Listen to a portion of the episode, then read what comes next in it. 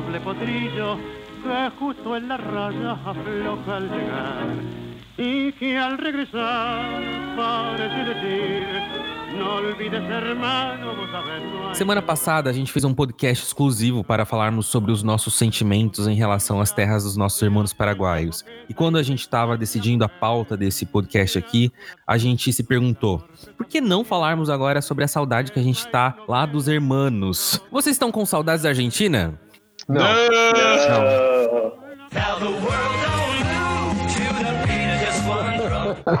A gente não poderia deixar de brincar com os cheios argentinos, né? A gente adora fazer piada com eles e eles idem com a gente, mas a grande verdade é que sim, nós estamos com saudades.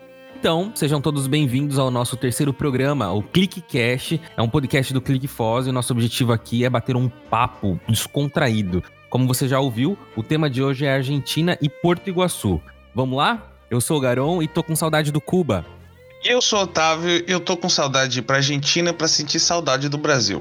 Eu sou o André, eu tô até com saudade das filas da migração para cruzar para Porto Iguaçu. Nossa. Eu sou o Kaká e eu tô com saudade do bife de chouriço. Desde o começo da pandemia, Foz do Iguaçu está se sentindo ilhada, sem poder compartilhar suas fronteiras com o Paraguai e a Argentina. Foi no começo de março que o presidente da Argentina determinou o fechamento das fronteiras. E em algum momento ele até determinou que os argentinos que estavam fora do país não, não poderiam entrar. Mas isso foi flexibilizado mais tarde. Mas antes de continuar o papo aqui, vamos para os mexãs da semana. Bom, isso mesmo, tá na hora de faturar e gastar os nossos novos 200 reais, né? Já que o tema são fronteiras, o Lomar Turismo tá passando por aqui para divulgar o vídeo que eles publicaram no canal do YouTube faz umas duas semanas ou mais, que o Kaká e o André Vinícius experimentam às cegas as cervejas paraguaias, brasileiras e argentinas. Quer saber como que foi o resultado desse teste? Acessa lá youtube.com barra Turismo. É isso aí, eu não vou contar pra vocês. Se vocês quiserem saber, entrem lá. Eu sou fã, Kaká. O que, que vocês estão achando da campanha do Vira-Lata Caramelo para nota de 200, hein, gente? Ah, eu aprovo. Eu acho que é mais fácil a gente ver um vira-lata caramelo do que um lobo guará, né? Com certeza. Outro patrocinador que viabiliza o podcast dessa semana é o Iguaçu City Tour, que faz tours guiados naquele ônibus vermelho aberto, bem bonito, que passa aí pela cidade. Existem vários roteiros, como Porto Iguaçu, Foz do Iguaçu e até mesmo no Paraguai. Agora o tour não tá operando por causa da pandemia aí, né? Mas com certeza nos próximos meses os passeios já estarão a todo vapor. Mais informações você pode seguir o Instagram, que é o arroba Iguaçu City Tour. Já fica o convite aí pro pessoal, quem não viu ainda, né? Tá lá no nosso YouTube, no Facebook do Iguaçu City Tour, o City Tour virtual, tanto da Argentina quanto o do Brasil.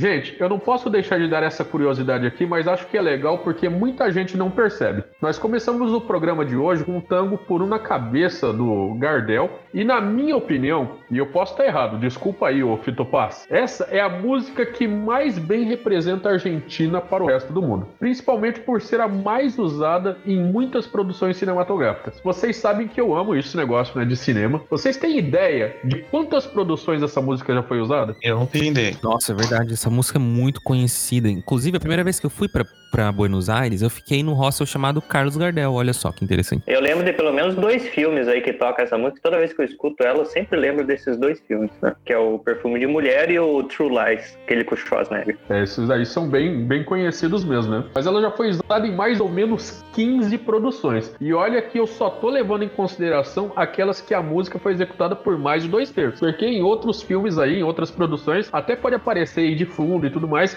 eu nem contabilizei isso. Eu vou dar só um exemplo para vocês aqui de alguns filmes que vocês provavelmente já assistiram e que tem esse tango do Gardel tocando. Ó, ela foi usada na lista de Schindler do Steven Spielberg. Lembram disso? Passou batido, vocês nem perceberam. Não, não, não lembro dessa música no filme. Não lembro também lá, não. Eu lembro de. Acho que é num baile, se eu não tô enganado, que toca a música. Pois é, vai ter gente que vai ter que voltar e usar essa semana para rever a lista de Schindler. Ela também foi utilizada no Poderoso Chefão 1, lembram? Não Ah, lembro. Como o André já comentou, ela foi usada também no Perfume de Mulher. O filme que foi o que ele deu o primeiro Oscar de melhor ator pro Al Pacino. O Al Pacino ele já tinha batido na trave quatro vezes nessa indicação de melhor ator e no filme O Perfume de Mulher ele realmente conseguiu aí o Oscar e tem também o Tango do Gardel, né? Alguns dizem que nem era a melhor performance dele nesse filme. Ah, não, realmente não era, mas acho que o Tango do Gardel deu uma sorte aí para ele. Também foi usado em Os Doze Macacos, aquele filme com Brad Pitt. Esse eu acho que é mais novo, todo mundo lembra, né?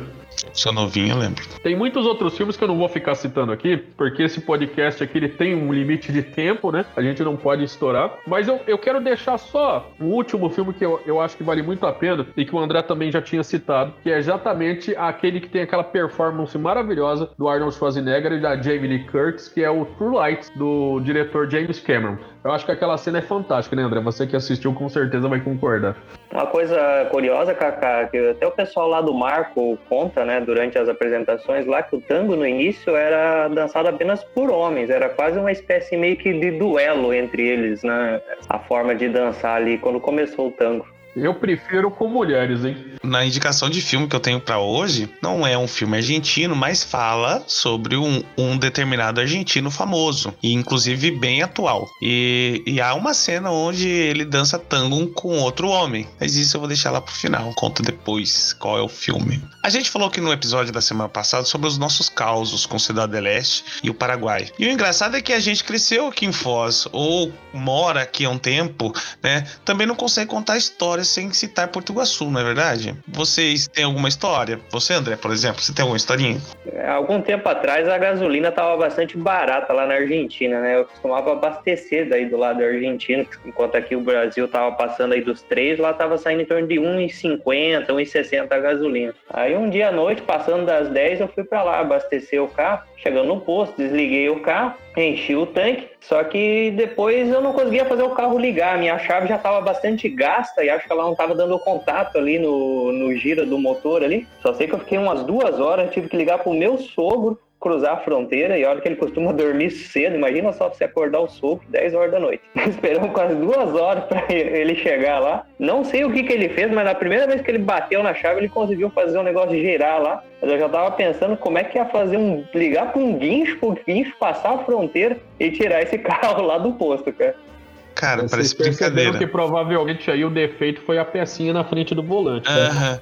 Mas olha, eu, eu, acho, eu acho que tem alguma coisa, sei lá, no ar ou na estrada daquele, daquele lugar. Porque a história que eu tenho pra contar sobre a Argentina é muito parecida com a tua, André. A gente não conversou sobre isso, mas teve um bom, um belo de um dia que a gente foi abastecer. Um amigo meu tinha um Uno 91, cara, que era uma tortura aquele carro. E a gente foi para lá para justamente abastecer e economizar, da mesma forma que você. No que a gente tava indo pro centrinho ali de Porto Iguaçu, que a gente ia aproveitar para tomar um, umas Brahma litrão, né, umas Budweiser lá, é, a gente viu uma senhora com uma criança com o carro parado e ali precisando de ajuda. E a gente foi para ajudar mesmo, assim, de o que pode fazer ela com aquele espanhol dela que é muito carregado, o espanhol do argentino é carregado. A gente mal conseguia conversar no começo. E, enfim, aí o carro dela não funcionava da mesma forma que o teu, assim tal. Até que a gente saiu mexendo em tudo que é cabo lá. Pum, bateu, ligou, ela foi embora, ela agradeceu, foi embora, beleza. A gente entrou no nosso carro, adivinha o que não funcionava? Você não tá de brincadeira. Cara,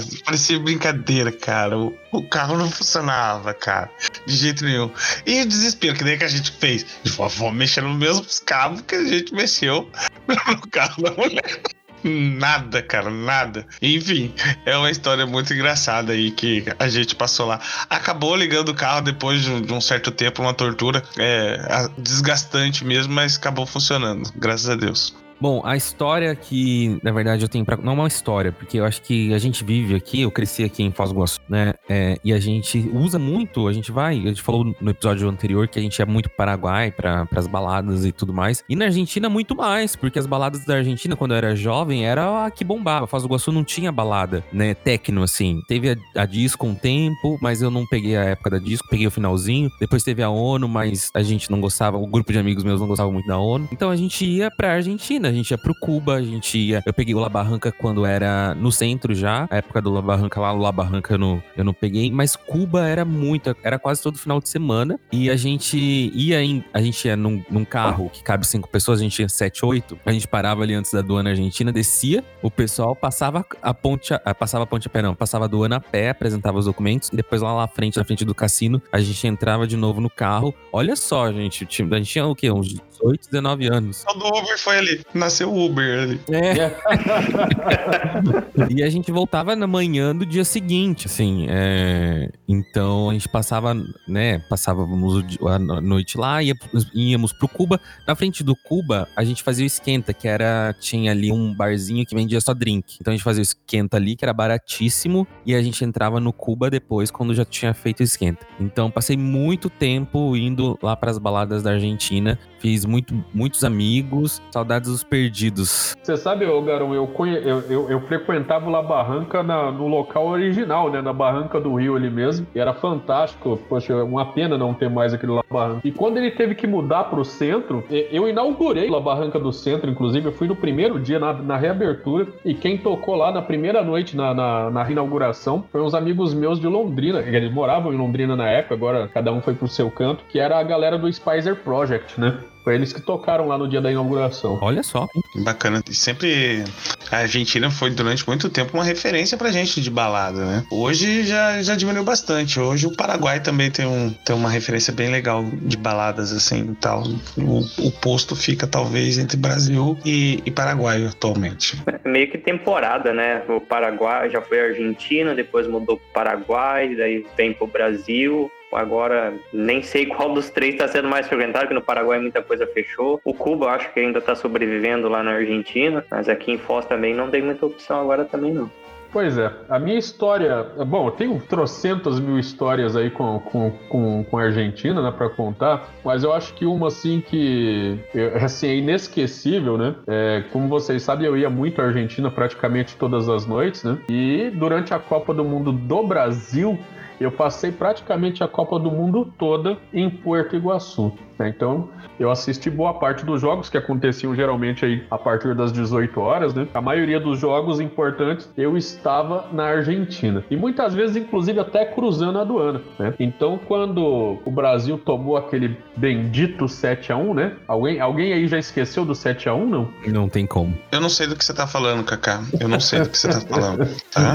Quando o Brasil tomou aquele bendito 7 a 1 poxa, imagina, né? Assim, a gente ama os argentinos, fazemos piadas mútuas, né? Eles fazem da gente, a gente faz deles e todo mundo dá risada e é por aí. A única coisa que não dá certo entre brasileiros e argentinos é falar sobre futebol. Eu, para manter a amizade, a gente quase nunca fala sobre futebol com os argentinos, porque é uma coisa que eles levam muito a sério, eles são muito fanáticos mesmo e geralmente acaba em discussão. A gente pode falar sobre política, sobre saúde, sobre qualquer coisa, mas menos futebol. Aí quando o, o Brasil tomou esse 7 a 1 óbvio que eles vieram sacanear a gente, né? Inclusive quando eu fui passar na aduana, o, o aduaneiro disse que ele só estava atendendo quem falava em alemão. então, começou por aí. E aí, né, gente, imagina, passei lá a semana toda lá, quer dizer, a semana toda não, aqueles, aqueles dias todos lá, sendo sacaneado por causa do 7x1 da, do, do, da Alemanha em cima do Brasil. E a Argentina seguiu, né? Pior de tudo. E aí a gente tava ficando com muito medo, porque vocês imaginem a Argentina campeã do mundo no Brasil. E a gente aqui tendo os argentinos como vizinho. Eu não sei se vocês lembram quando a gente perdeu a eleição do Papa, né? Porque tinha um brasileiro também concorrendo lá para virar o Papa e acabou virando o argentino. Foi uma semana de festa aqui em Porto Iguaçu. Vocês lembram disso, não? Eu lembro. Inclusive eram bem amigos, né? Esse cardeal brasileiro, bem amigo do, do Francisco. É, pois é.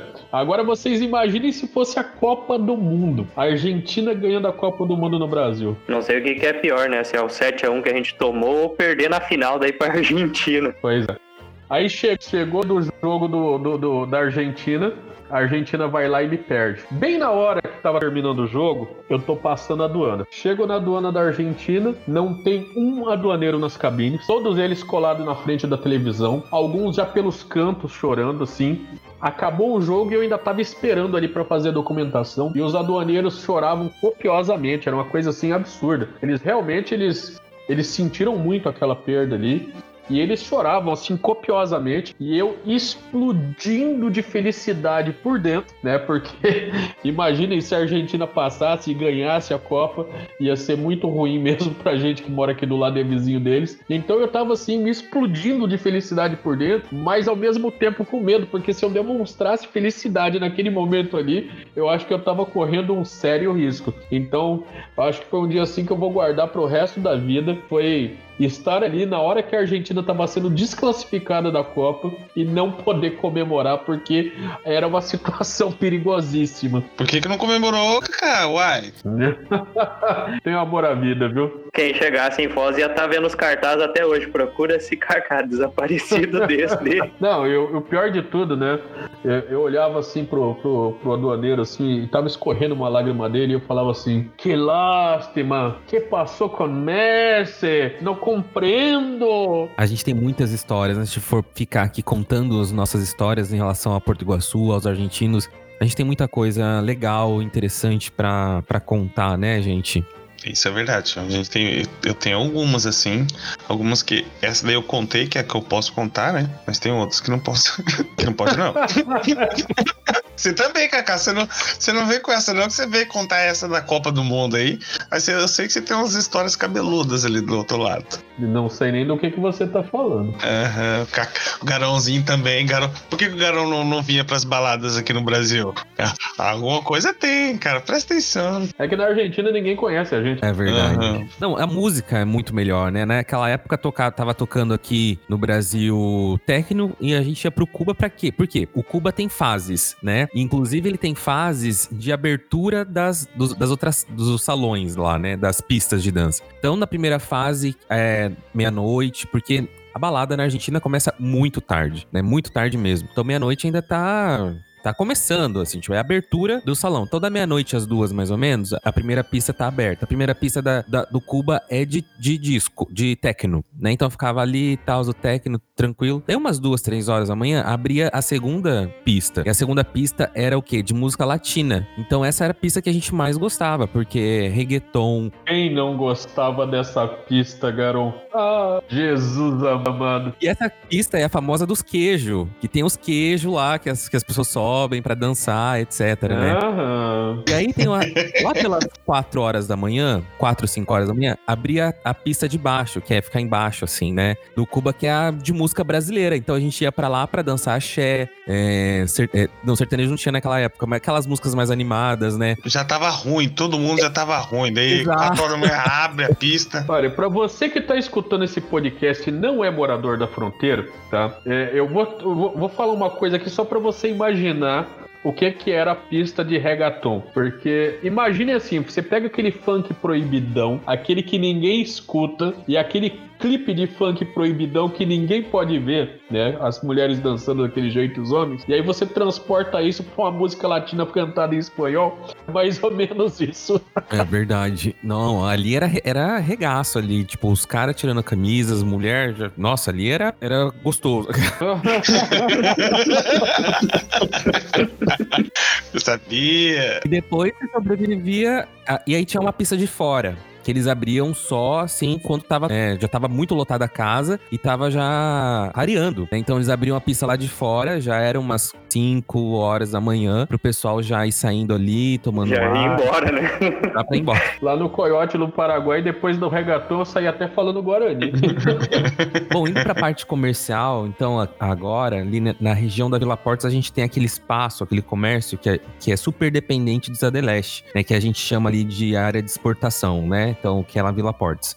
E vocês sabiam que ali na aduana da Argentina, um pouco antes, havia também um, grande comércio que super dependia dos argentinos, né? A gente teve muitas fases aqui no comércio brasileiro que a gente dependia muito dos paraguaios em determinado momento e muito dos argentinos em determinado momento. Então aquele comércio ali que é na cabeceira da Morenitas era muito, ali circulava muito argentino, inclusive a, o comércio ali era em peso. Você, é, eles era etiquetado em peso, de tanto que os argentinos vinham ali para comprar coisas em em Foz. Porque a Argentina é um país muito grande, mas ele é poucamente é, dem, denso demograficamente, né?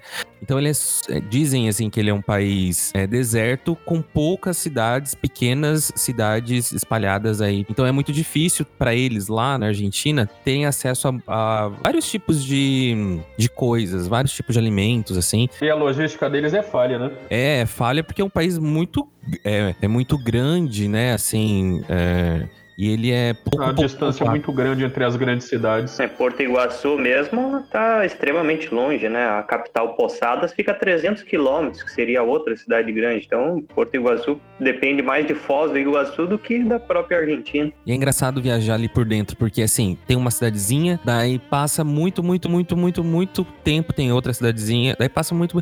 É diferente, né? Aqui no aqui no Brasil, você, por exemplo, aqui, você sai de Foz até Medianeira é quase uma cidadezinha do lado da outra, né? Tem São, São Terezinha, São Miguel, é, Toledo. Quase não percebe que mudou de cidade, né? De, de Foz é, pra é Santa é Terezinha, mesmo Santa Terezinha é praticamente um bairro. São Miguel, idem, né? Sim. Então, e agora, por exemplo, e a gente também depende dele, dependia deles, né? Em determinado momento, comprar carne na Argentina era mais barato, ou abastecer era mais barato. Em determinado momento, não. Em determinado momento, eles vinham para cá para comprar carne, porque aqui era mais barato. Então, é quase um um bairro, né? A gente vai lá quando tá barato, eles vêm aqui quando tá barato. É quase um bairro pra gente, né? Sempre teve essa troca, né? É hora a gente ia para lá para abastecer, a gasolina deles é, não tem adição de álcool, então era fantástico, né?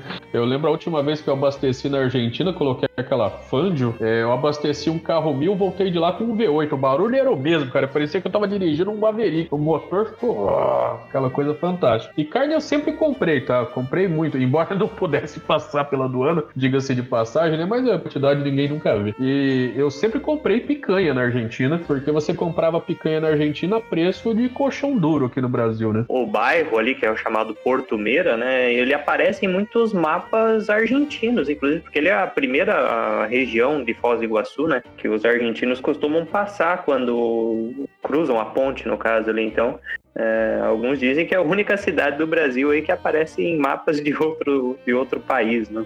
Olha Vocês só. sabem que o, né, nesse, nesses últimos meses, né, antes do, da, do fechamento, os argentinos estavam vindo em peso para Foz do Iguaçu, porque com, com, com, uma questão econômica lá deles ficou muito ruim, né? Subiu o preço de tudo. É, eles estavam pagando o valor do que eles compravam um litro de leite lá, dava para comprar três aqui. Eles estavam vindo fazer supermercado aqui no Brasil. Então, os supermercados ali da região do Porto Meira, né? Eles cresceram absurdamente muito por conta do público argentino. Né? Nossa. É, isso vem desde antes da construção da ponte, né? Quando ainda cruzavam de barco para cá, o comércio já era bastante forte ali naquela região. É verdade. Inclusive, o Porto Meira, que realmente era um porto, era realmente essa, esse local que os argentinos vinham para Foz, né? É sempre muito legal conversar aqui no podcast com o André, que é o, que é o guia do, de turismo, que nos traz sempre histórias bacanas da cidade. Enquanto aqui em Foz, nossas histórias enaltecem muito o período ditatorial, como a gente pode observar nos nomes das ruas aqui de Foz. Em Porto Iguaçu, algumas mulheres fizeram histórias e são muito homenageadas lá do outro lado, né, não, André? É, aqui em Foz nós não te... dificilmente você achar alguma rua com nome de mulher, quase todos aí alguma referência ao período militar, né? Todos com sua devida homenagem, mas lá em Porto Iguaçu, quem mais representa a cidade de certa forma são duas mulheres, né? A Vitória Aguirre e a Marta Schwartz. A Vitória Aguirre ela veio na primeira expedição de barco de Buenos Aires e fez uma doação em dinheiro para que, na época, 1901, o pessoal pudesse abrir uma estrada para levar até as cataratas do lado argentino. Então, a principal avenida de acesso às cataratas argentinas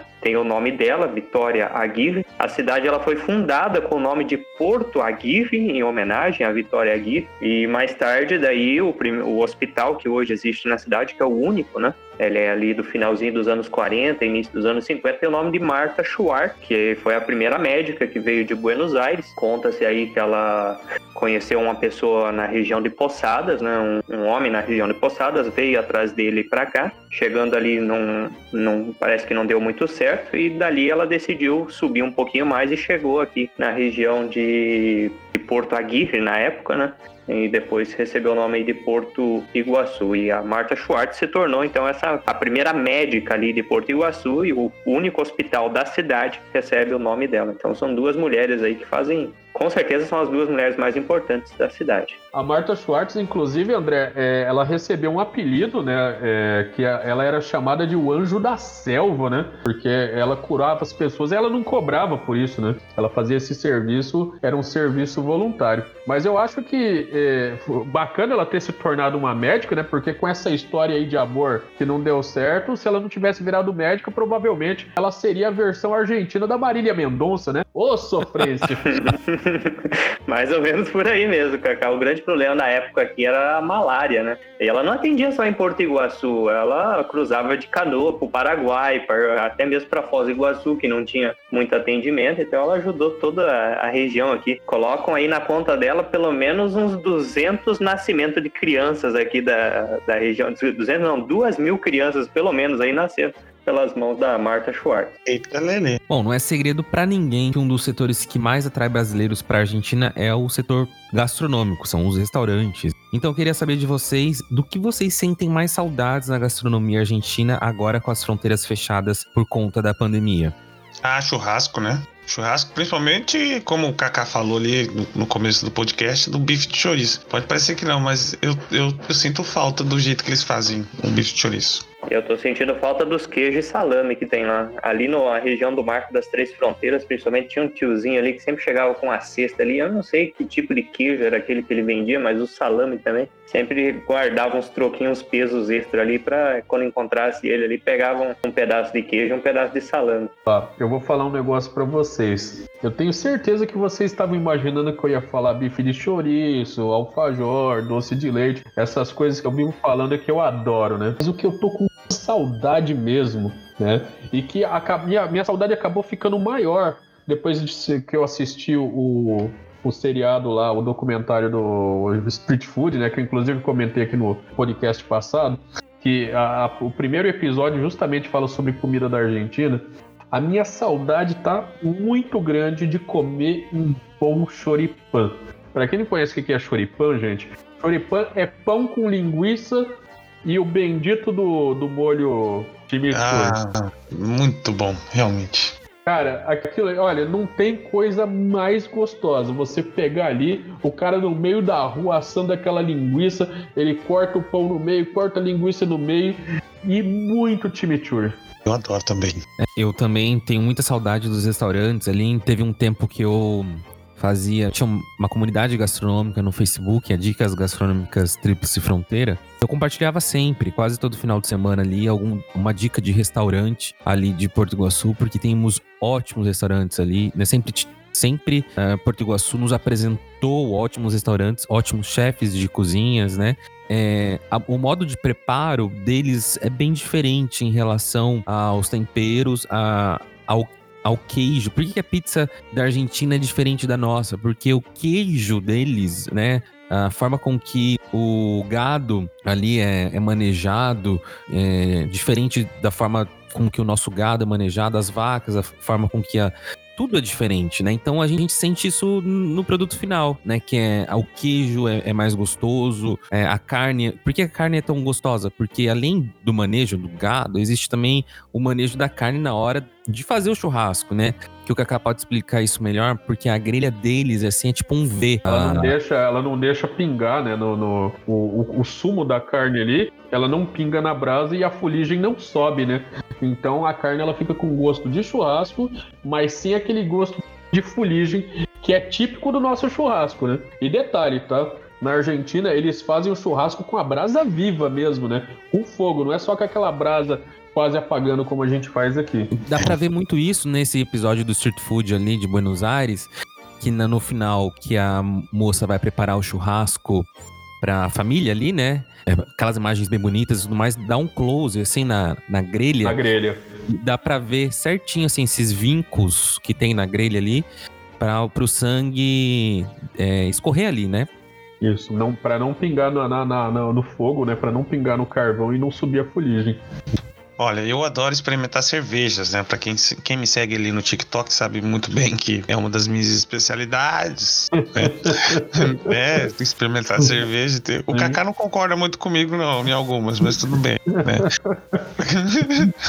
Ali na Argentina a gente tem duas marcas de cerveja assim que o pessoal briga muito para, né, aqui entre os brasileiros, fica aquela briga de qual é a, qual é a melhor, né? Que no caso é a Quilmes e a Patagônia. Na opinião de vocês, já que vocês também são mestres cervejeiros, assim como eu, né? Eu tenho uma terceira marca, tá?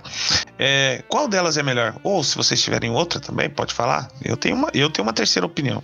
Olha, eu, eu, eu, eu digo para você assim que eu gosto muito de cerveja encorpada. Então, geralmente eu ia tender a falar sobre a Patagônia porque ela tem esse sabor mais encorpado.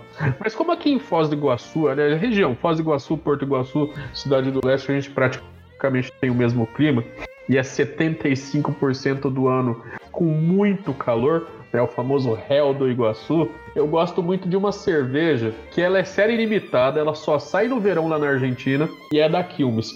Mas não é a Quilmes comum, é a Quilmes 69.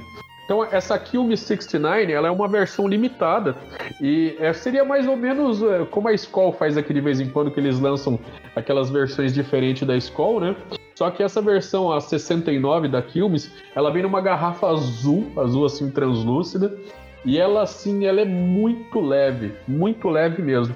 Você toma aquilo ali o dia todo e não te pesa, sabe? Você, você não, não sente aquele.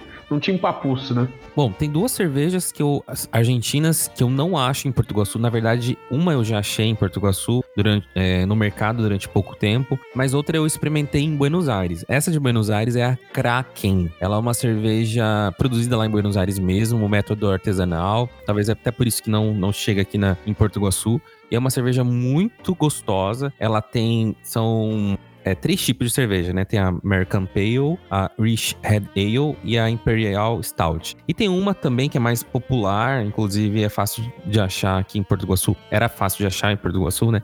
Que é a Antares, que é uma cerveja típica mesmo é, da Argentina. Né? Ela é bem consumida também lá no, em Buenos Aires. E é uma cerveja que foge aí, porque a Quilmes é muito famosa no mundo todo, enfim. Mas essa Antares é bem típica dele. Bom, eu não sou muito de beber em grandes quantidades, então eu sempre fico com a Patagônia. Sei, sei, sei. Eu prefiro sempre a Patagônia e de preferência aquela âmbar, né? Que é aquela mais avermelhada. E para quem vai vir a Foz do Iguaçu, para quem pretende procurar a Patagônia, não adianta ir lá em Porto Iguaçu achar que vai pagar mais barato lá em Porto Iguaçu, porque lá ela sai mais cara, inclusive, que aqui em Foz do Iguaçu. E assim que abrir a fronteira, até pouco tempo atrás, o lugar mais barato que encontrava a Patagônia era no Paraguai. Enquanto aqui em Foz estava saindo em torno de 10 reais a garrafa, no Paraguai estava saindo em torno de 8,50 a garrafa da Patagônia. Vamos ver como é que vai ficar depois que a fronteira abrir, né? Mas existe uma pegadinha que a gente descobriu gravando o vídeo da Lomar do YouTube, né, com o teste cegos do Kaká, que existe a Patagônia Nacional. Então, por isso que ela é mais barata aqui no Brasil, né? É uma receita sim. argentina. Né? É a receita é. argentina, mas ela é fabricada aqui no Brasil. Fabricada em Petrópolis, viu, André? é melhor ele pegar lá no Paraguai mesmo, que lá no Paraguai vem escrito lá indústria argentina, né? Deve estar tá sendo importada Essa que você acha lá. no mercado aqui é fabricada em Petrópolis. Se você, se você assistiu o vídeo lá do, do, do desafio da cerveja, teste a cego de cerveja, sim, sim. você vai ver que até o rótulo muda, né? O rótulo brasileiro, inclusive, é mais bonito e mais chamativo. É verdade. O, é diferente. Olha, eu eu, eu, eu sou fã de, de cervejas populares, né?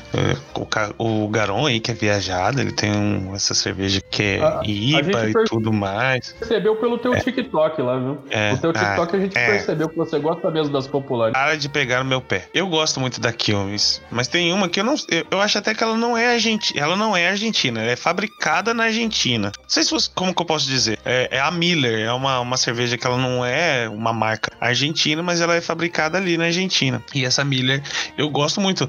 E parece que parou de ser vendida aqui no Brasil essa cerveja. Ali a Argentina era muito, muito, muito boa. Mas se não tiver ela, eu vou com a Quilmes mesmo, que ela é popular zona, é a nossa comparada assim com a nossa Brahma, vamos dizer assim, em termos de popularidade, ela é muito, muito, muito boa. Eu gosto muito. Até alguns anos atrás, a Quilmes era responsável por algo em torno de 75% do mercado de cerveja na Argentina, né? Ela foi, ela é de 1888, foi fundada aí por é, um, senhor chamado Otto Berberg, junto com o filho dele, né, o Sebastian. O Sebastian, no caso, que era o filho dele, era mestre cervejeiro formado lá na Alemanha, inclusive em Munique, que é uma das cidades famosas aí pela Oktoberfest. Eles se mudaram para Argentina e criaram então, fundaram ali a a Quilmes, que na verdade é uma região de Buenos Aires, né? Quilmes é uma região de Buenos Aires, é uma referência a uma tribo indígena que vivia naquela região antes da cidade ser criada. Que bacana. O nome do fundador então é Otto? Otto. É. Ah, obrigado. Acho que é por isso que vem essa ligação entre é, eu e a Quilmes, né? Otávio, Otto, inclusive é um dos meus apelidos. Acho que vem daí. Isso. É. Vocês sabem que tem uma coisa que muita gente não sabe, né? É que a Quilmes é, um- é um grande símbolo da Argentina, né? Muita gente fala assim: ah, eu tô indo lá pra Argentina pra tomar uma Quilmes. Mas muita gente não sabe que desde o começo da segunda década aí dos anos 2000, a Quilmes é brasileira, né? Porque a Ambev comprou a Quilmes, né? É, a Ambev, inclusive, é uma das maiores indústrias cervejeiras do mundo. Né? Uhum. É, tem vários rótulos hoje aí que pertencem a ele. Se não é da Ambev, é da Embev, né? É, é, é as duas, né? Ambev e Embev é a mesma. É, é que conforme eles foram fazendo fusões, eles, eles aumentaram, foram aumentando o nome da empresa. É. Acho que até a Budweiser é deles Bom, agora, né? Ou seja, sim, acho que sim. tem Argentina e Americana agora. Sim, a Budweiser é deles também. Bom, todo mundo falou de comida, todo mundo falou de bebida, mas agora eu quero colocar aqui em pauta uma discussão que não tem fim. Toda vez que a gente começa a falar sobre isso, a conversa vai e não acaba mais. Qual é o melhor alfajor da Argentina, na opinião de vocês? Mas olha, esse podcast precisa ter um fim, então só vale eleger um entre as centenas que vocês já devem ter experimentado, que eu sei. Então, não sei se é argentino, essa marca que eu vou falar aqui, provavelmente não seja, mas a gente, por muito tempo, não tinha no Brasil, não tinha como achar aqui no Brasil, que é a Milka. Então a gente passava a ponte pra ir lá comprar a Milka. Inclusive tinha uma lojinha que eu achava que era uma loja exclusiva da Milka, depois eu descobri que não é.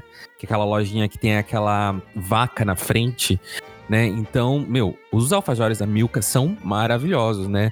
Não são da Argentina, assim, mas a gente vai comprar lá na Argentina porque não tem no Brasil. Você sabe que não é da Argentina, mas é fabricado. na- A marca não é da Argentina, mas aquele alfajor, ele é fabricado na Argentina. E detalhe, viu, Garão? Eu já, eu já descobri aquele alfajor da marca Milka fabricado na Suíça. Lá no Paraguai a gente acha esse tipo de Uhum. coisa, né? Porque É verdade. é, é, ali, por exemplo, na, na Flash lá, você vai lá comprar e eles compram chocolate, docinho de tudo quanto é parte do mundo. E eu já cheguei a comprar só. alfajor Milka Nossa, é muito made bom. in Suíça. Esse da, da Milka aí, eu tenho uma- um de óleo, que é uma delícia, moço. Rapaz, é bom demais da conta aquele trem. Nossa, é muito gostoso. Hum, muito, muito bom. E é popularzão, né? Ele tem, ele tem várias, várias receitas, tem vários sabores assim e tal. Então, e ele é bem popularzão, muito bom mesmo. Esse daí é o que eu, é o que eu mais gosto. Bom, eu curto faz um pouco tempo que eu é difícil encontrar ele ali em Porto Iguaçu, principalmente na feirinha, que é o Havana 70% cacau. Ele não é tão doce quanto os outros alfajores, né? E é.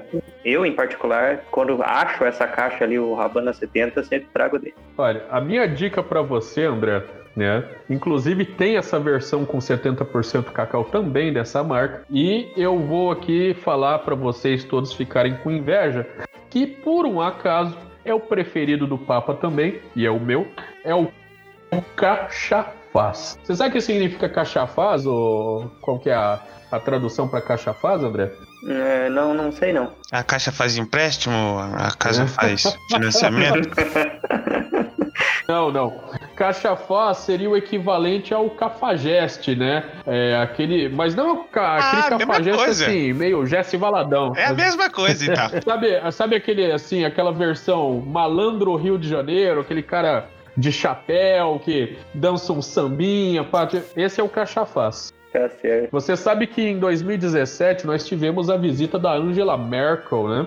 É, da lá da Alemanha e na Argentina. E entre outras coisas que ela foi fazer, ela foi conhecer um museu do alfajor que tinha acabado de abrir lá em Buenos Aires. E ela adorou, né? Viu ali o museu e tudo mais, adorou. E uma das coisas que ela fez foi comprar doce de leite e alfajor cachapaz, porque na sequência da viagem, ela fez uma viagem, passou por vários países, na sequência ela foi visitar o Papa Francisco e já levou de presente para ele, para ele relembrar aí o gosto da terrinha, lembrou. É alfajor, levou, né? Alfajor, cachafaz e doce de leite. É, alguns costumam chamar o alfajor de Jorgito na Argentina. Acho que foi uma das primeiras marcas que surgiu lá e uma das mais populares alguns anos atrás. Bom, mas a Argentina não é só empanada, vinhos, doce de leite, carne e que mais que a gente falou? Tem tanta coisa que a gente falou aqui hoje. E alfajor, e cerveja, enfim, tudo coisa gostosa que a gente imagino que quem tá ouvindo aí esteja aí com fome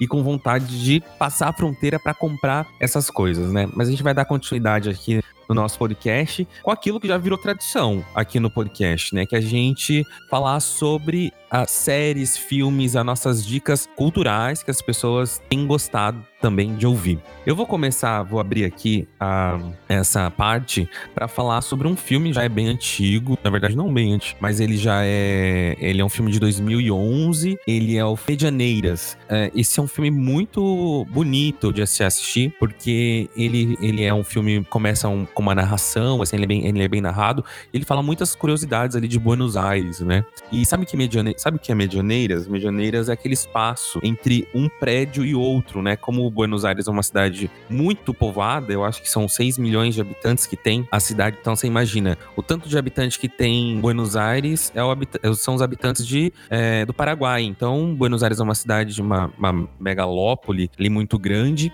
né? Muito, é, conden é, muito condensada, né? Então, é, são muitos prédios que tem, isso acaba fazendo aí, tendo muita gente num espaço de, pequeno, né? Uh, e aí, é, esse filme ele circulou o mundo todo, é muito bonito falar do amor ali no tempo que estava começando as redes sociais, né? Quando as pessoas começavam a usar ali as redes sociais, é muito bonito. Será que veio lá da Argentina o nosso Medianeiro? Não.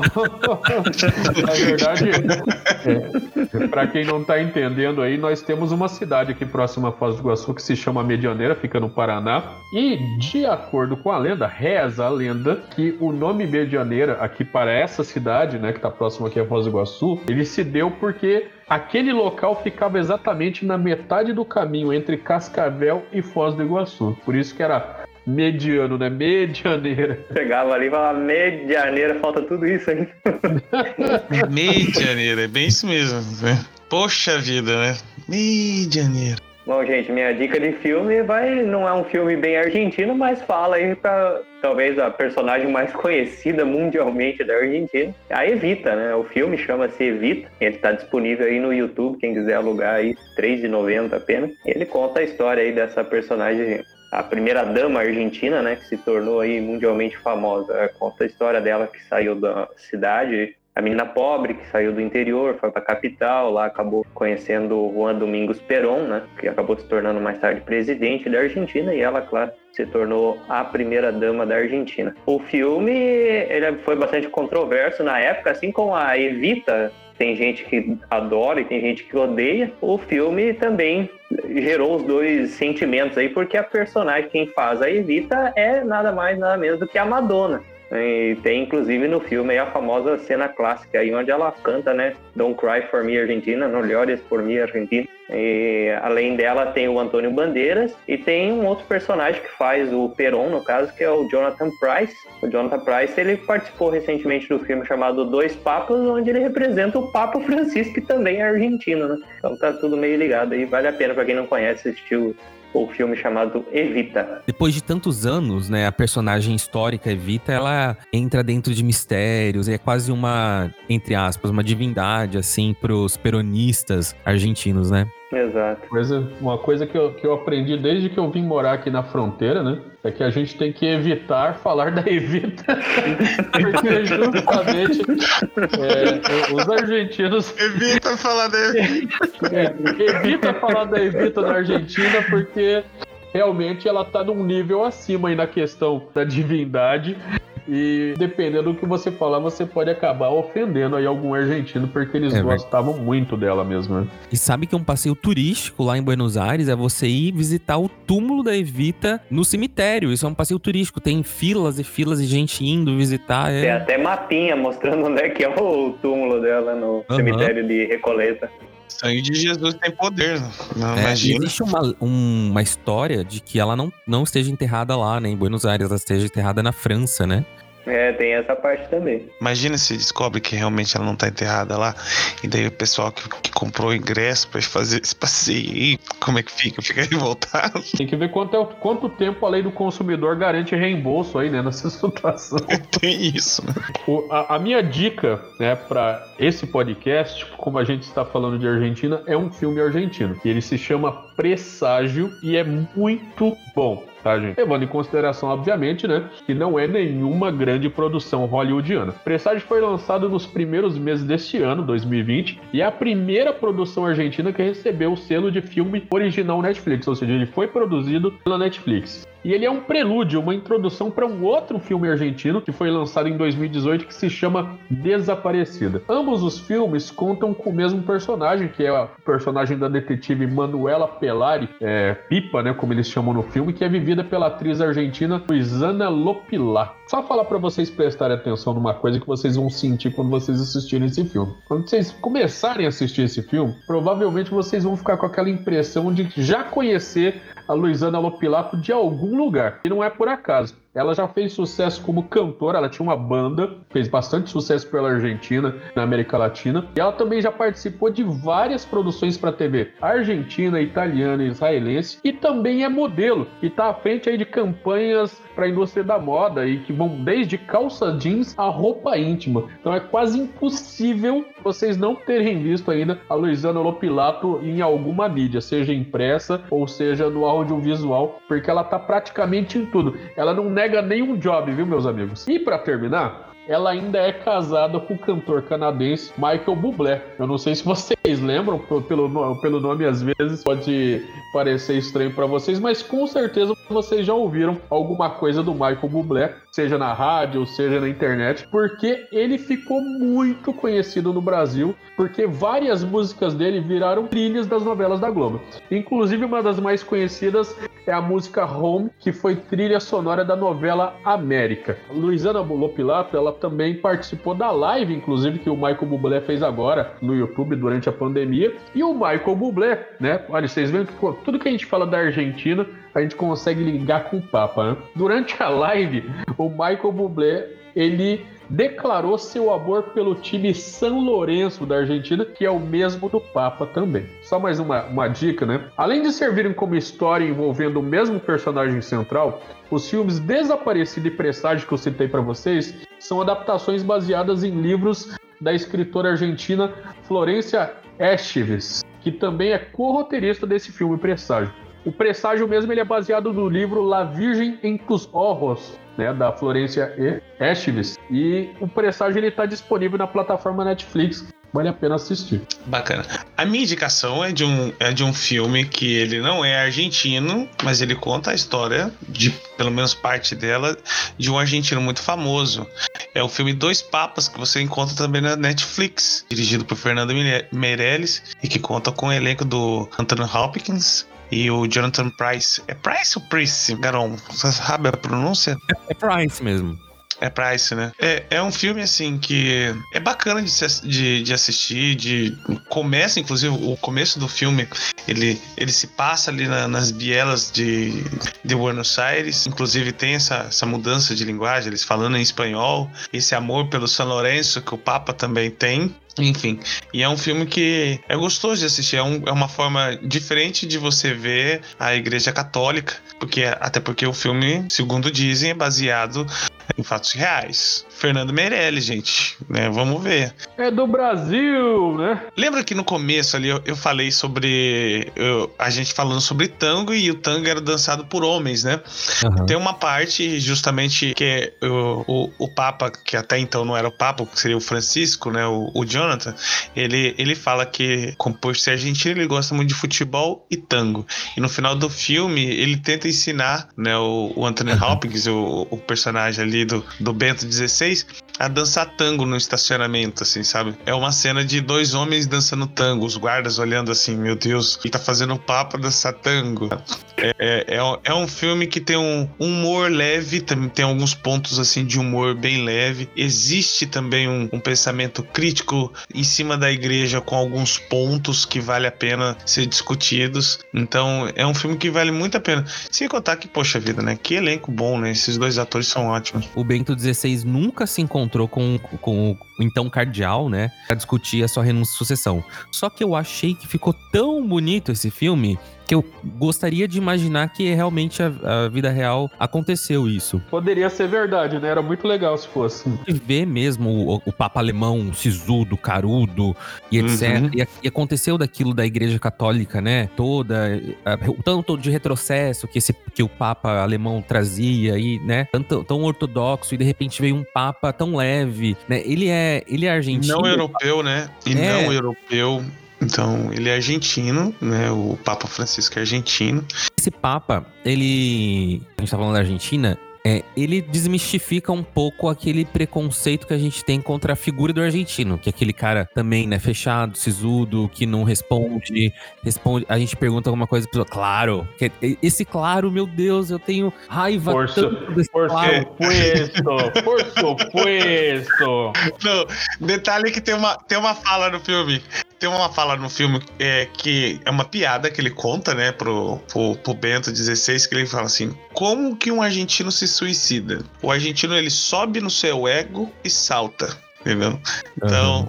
para você ver o tamanho da, do que é um argentino. Olha, pessoal, é, para finalizar aqui, já que a gente está falando aí de produção audiovisual, eu gostaria de dar como dica para vocês não só esses filmes aí que a gente citou, mas toda a produção de audiovisual da Argentina que é muito boa e vale muito a pena, tá? É, os argentinos, eles estão aí há bem mais tempo que o Brasil aí, produzindo né, filmes e séries e novelas e tudo mais. Inclusive, vocês sabem, né? Vocês que estão aqui fazendo podcast comigo, vocês sabem que eu participei de muitas masterclass aí ao longo desse último ano. E uma coisa que é quase comum em todos os professores de masterclass que eu tive a oportunidade de assistir é que todos eles utilizam o exemplo da cena audiovisual argentina como exemplo de que é possível fazer coisas de qualidade fora de Hollywood. Eles usam muito o exemplo do cinema argentino para isso. Então tem muito filme bom argentino mesmo. É, nem todos, infelizmente, você vai encontrar aí com tradução para o português, né? Com áudio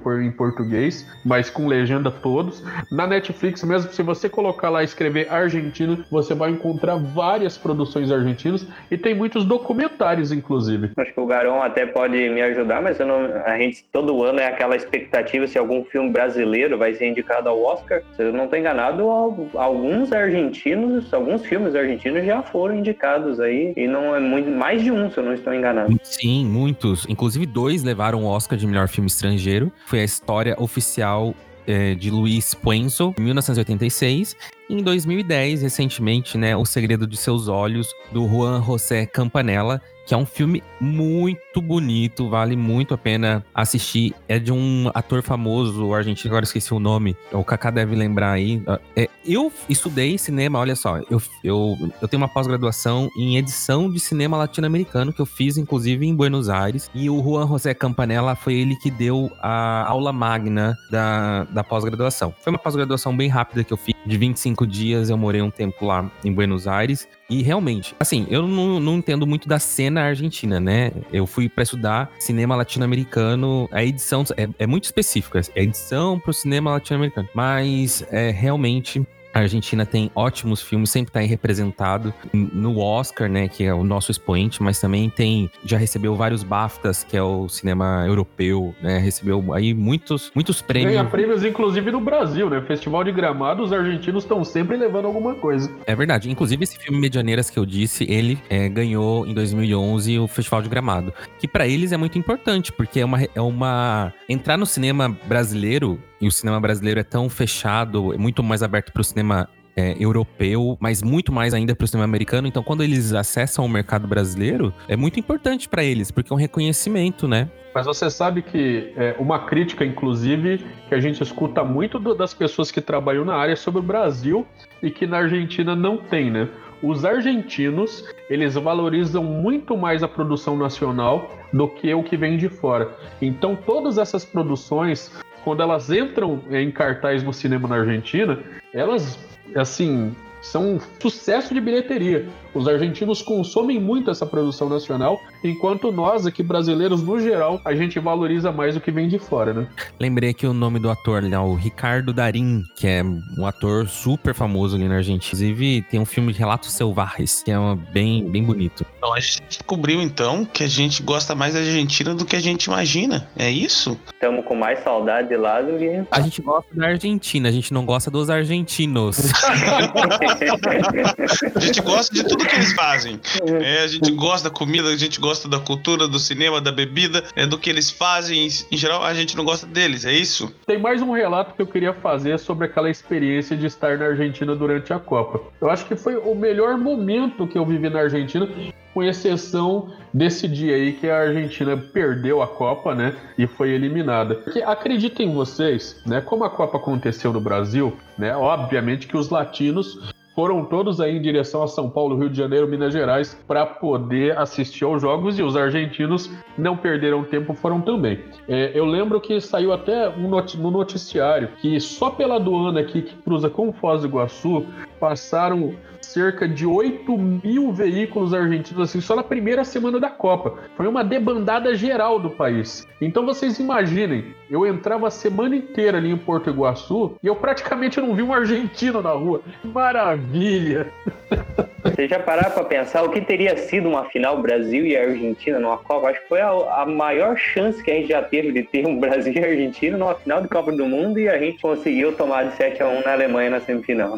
Mas vocês sabem, vocês sabem assim que é, foi a parte que eles mais lastimaram. Porque os argentinos naquela Copa, Aham. o sonho deles era chegar à final da Copa com o Brasil. Então, quando o Brasil perdeu para a Alemanha, ao mesmo tempo que eles não perderam tempo, lógico, e foram, né, dar aquela sacaneada que é de praxe no futebol, mas eles também lastimaram. Porque eles queriam mesmo era estar na final da Copa com o Brasil. E a gente também, a gente queria pegar a Argentina na final também. É, Isso é recíproco. O problema é que não, não avisaram o time da Alemanha. Daí acabou os planos, passou o roteiro, passou o script pra todo mundo, memorando chegou pra todo mundo, menos pra Alemanha. E a Alemanha fez aquilo com a gente. Como já diriam, como já diriam em Copas passadas aí, né? Faltou combinar com os russos, né? Exatamente. Mas olha, pra gente terminar esse podcast aqui, que já tá chegando ao fim, deixa um- uma história aqui que o André conta melhor no, no Tour Walk que a gente faz, no, no Free Walk que a gente faz aqui em Foz do Iguaçu. É que, se não fosse um tal presidente americano, a gente poderia ser argentino. Vocês já pararam pra pensar nisso? ai, ai, ai, ai, ai, ai, ai. Ah, Eu não vou citar o nome do presidente aqui, porque eu não quero dar esse spoiler, porque esse passeio é muito legal e vale a pena ser feito. E detalhe, né, gente? É gratuito, então, indo a Foz do Iguaçu ou estando em Foz do Iguaçu, procure esse passeio, porque ele é muito legal. Mas presidente americano, muito obrigado. Graças a Deus. O bacana é isso, né? Da gente morar numa fronteira como essa, né? A gente tem tantas histórias no Paraguai, a gente tem tanta história na Argentina, histórias aqui no Brasil também. A gente tem essa diversidade tão grande aqui na nossa região. E quem vem pra cá, de verdade mesmo, tem muita coisa pra fazer. Tem muita coisa pra fazer. É um 3 em 1, né, pra quem vem pra cá. Exatamente. Compra uma viagem e ganha três praticamente. Bom, gente, é isso aí. Se você assistiu até o final, uma salva de palmas pra você, porque você merece. Obrigado. Compartilhe esse podcast aí com a sua galera, com seus familiares. Tá pensando em vir pra Foz do Iguaçu? Se você que é de Foz do Iguaçu, entre em contato com a gente. A gente quer muito seu feedback. O podcast pode ser ouvido, então, pelo Spotify, pelo Apple Podcasts, pelo Google Podcasts. Tá em todas as plataformas que você procurar e que você usar. É isso daí. Siga a gente lá no Facebook, Clique Foz, no Instagram, Clique Foz, no YouTube, Clique Foz, em todos os lugares. Muito obrigado. Até semana que vem. É isso aí, manda uma mensagem pra gente falando qual que é o tema que vocês querem que a gente aborde aqui da fronteira, ou se vocês simplesmente querem que a gente cale a boca e não faça mais esse podcast, também pode falar, né, Otávio? Pode, pode falar. Quer dizer, não. É, tanto faz, entendeu? Ah, a gente vai continuar fazendo igual, você sabe disso, né? Tchau, gente, até semana que vem. Posso cantar agora no final? Não, não. olhores por mim, Argentina. Corta, corta, produção, corta.